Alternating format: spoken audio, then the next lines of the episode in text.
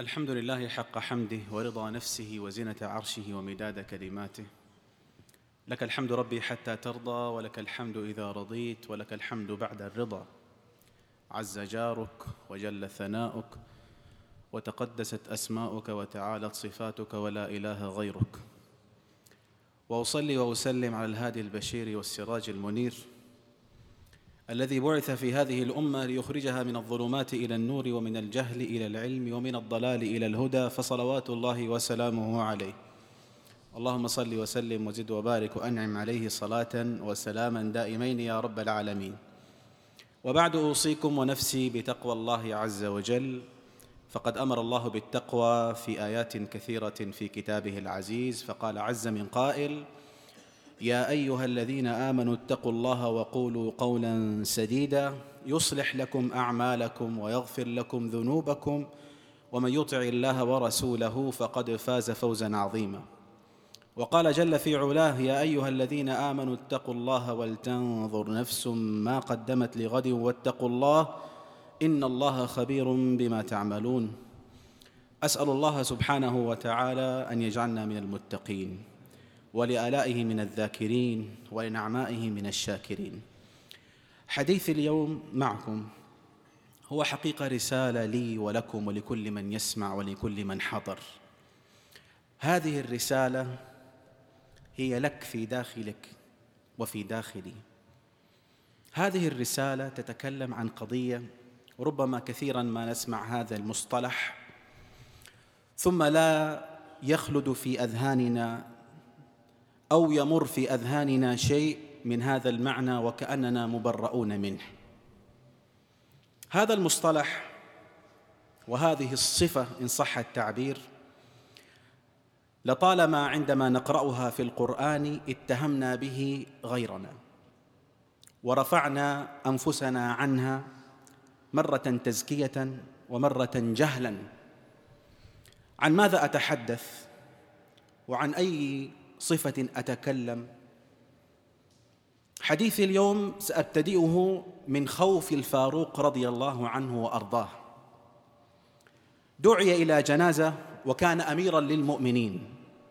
يقول حذيفة رضي الله عنه وأرضاه أنه دعي أي أمير المؤمنين الفاروق إلى جنازة فحرص على حضورها أو أراد حضورها.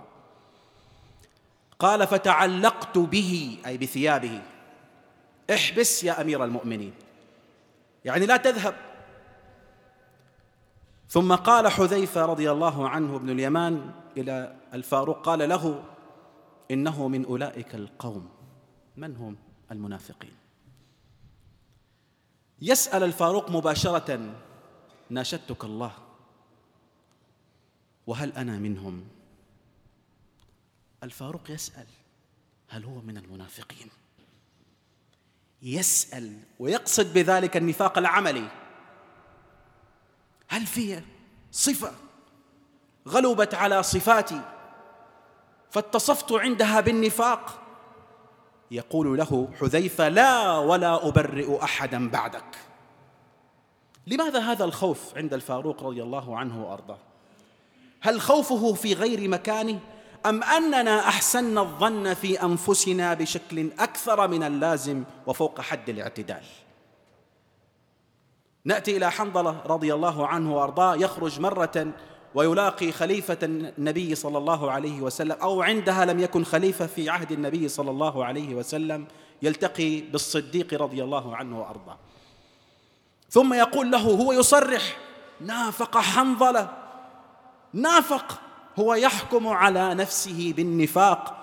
يسأله أبا بكر رضي الله عنه ويقول له لم تقول ذاك؟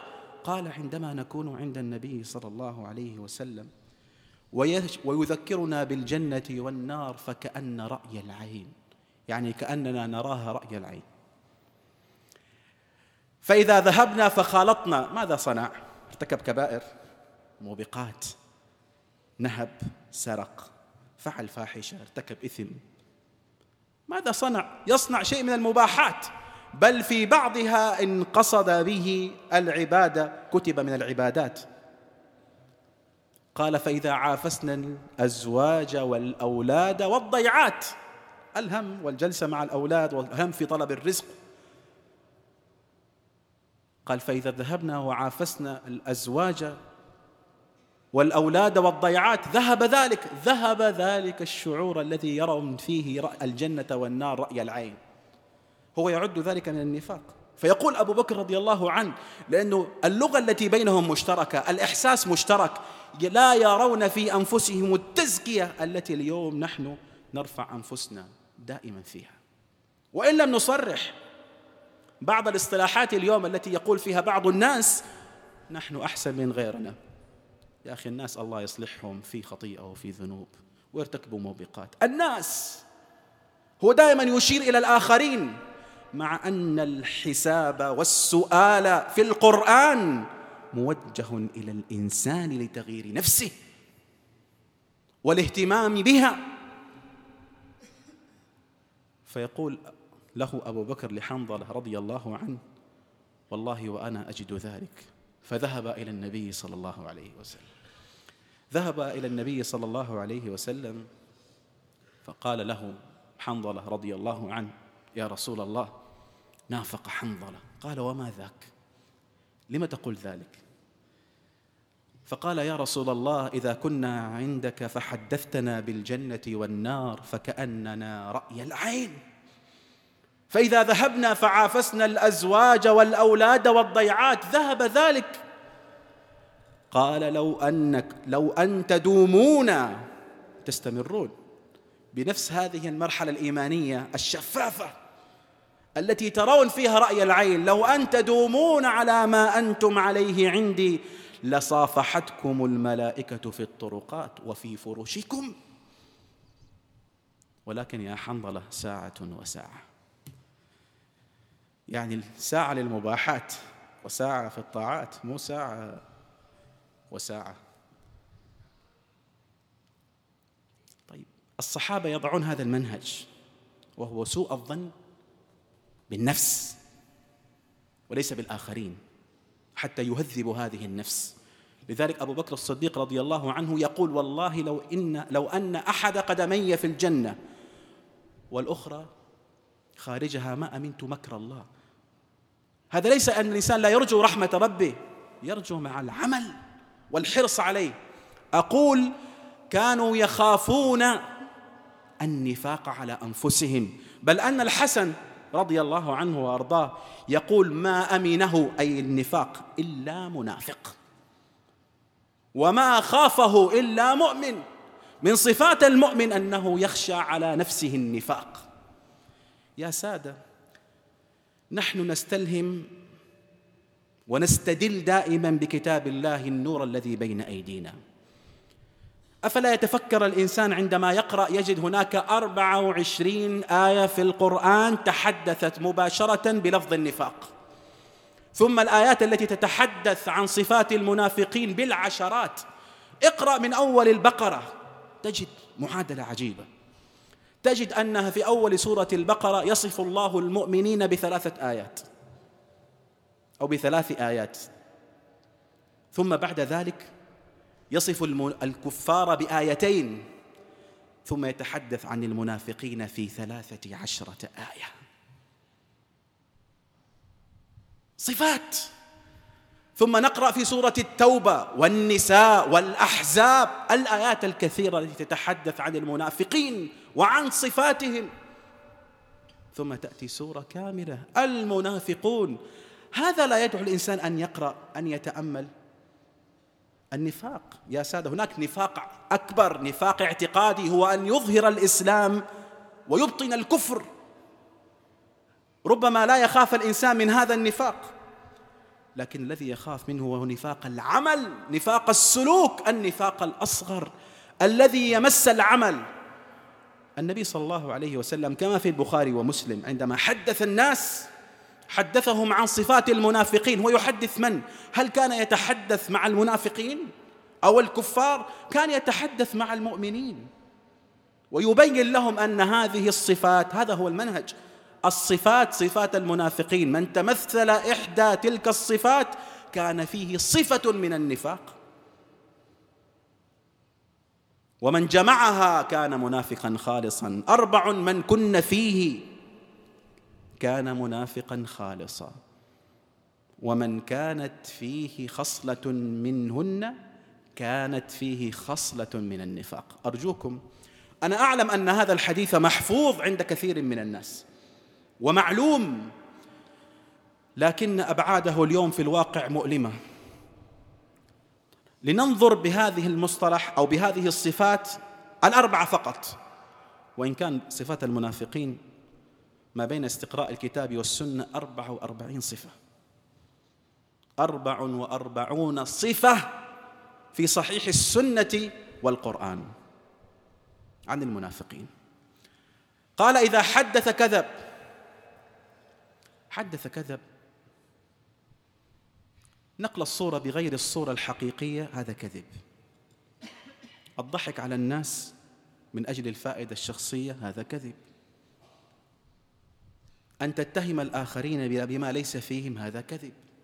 وعد!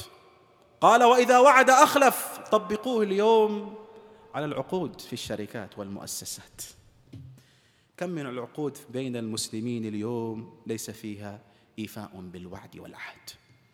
لماذا اليوم أصبحت بعض المهن أقول من من الصفات السائدة؟ أنهم لا يلتزمون بالوعود والعهود. يا أيها الذين آمنوا أوفوا بالعقود. كل عهد توقع عليه أو تلتزم به لفظا أنت مسؤول عن الإيفاء به. قال وإذا عاهد غدر. وإذا خاصم فجر. اقرأوا هذه الصفات في الواقع في سوق العمل في الاحتكاك بالمال. اقرأوه هل اليوم هذه الصفات بعيدة عنا نحن, نحن كمجتمع مسلم؟ هل الواحد فينا اليوم هذه الصفات الأربع أقول فقط غير الأربع والأربعين صفة؟ هل اليوم نحن بعيدين عنها؟ اقرأ حياتك بصدق وتجرد وشفافية. كم مرة وعدت ولم تنفذ ذلك الوعد حتى ولو إلى ولدك الصغير. كم مرة عاهدت أن تلتزم بشروط في العلاقات مع الناس أو مع زوجتك أو مع المجتمع أو مع الناس أو مع مع الذين تبيع وتشتري معهم. كم مرة التزمت وعاهدت الله أنك توفي العهد ولم توفيه. كم مرة كذبت من أجل مصلحة شخصية؟ كم مرة كذب الإنسان من أجل أن يتبرأ من خطأ حتى لا يلتزم بأعبائه والتزاماته. كم وكم وكم. كم مؤلمة اليوم عند عند المنصف الذي يقرأ الواقع بتجرد. أنا لا أقول اليوم هذه الصفات في كل المجتمع. لكن أقول هي سائدة ومنتشرة وأصبح البعض جزء من حياته أن يكذب وأن يقدر وأن لا يوفي بعهده ثم بعد ذلك يظن والله أنه من الثلة المباركة المؤمنة أولياء الله الذين لا خوف عليهم ولا هم يحزنون. لا يخاطب نفسه من كانت فيه صفة منهن هذا ليس كلامي هذا كلام الصادق المصدوق عليه الصلاة والسلام. وهو ينبه الأمة انتبه لهذه الصفات وعد الكبر والاستكبار. الطمع في الشهوات والغوص فيها.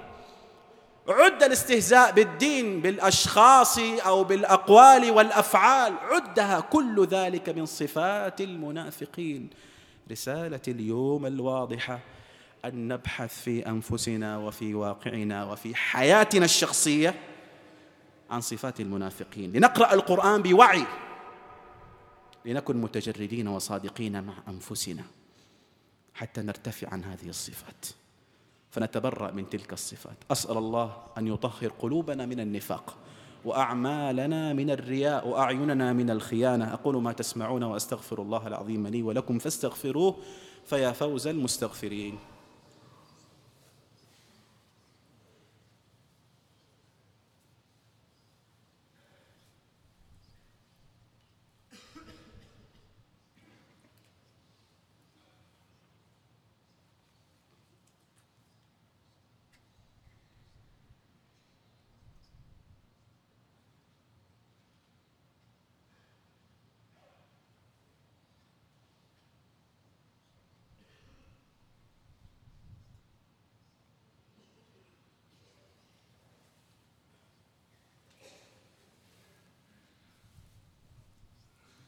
الحمد لله حق حمده ورضا نفسه وزنة عرشه ومداد كلماته.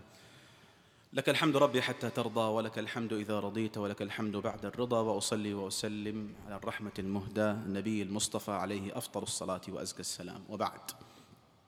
يقول الحسن رضي الله عنه وأرضاه من أعظم أنواع النفاق أو يقول من أعظم صفات النفاق العملي. أن الإنسان يظهر علانية صالحة. أمر صالح مشروع. أمر طيب. الكل يظهر العلانية أنه أمر صالح.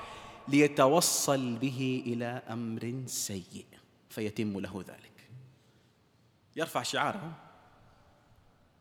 مشروع موقف صورة معينة. ينقل شيء يريد أن يلمع باختصار صورته. من أجل أن يتوصل إلى أمر سيء.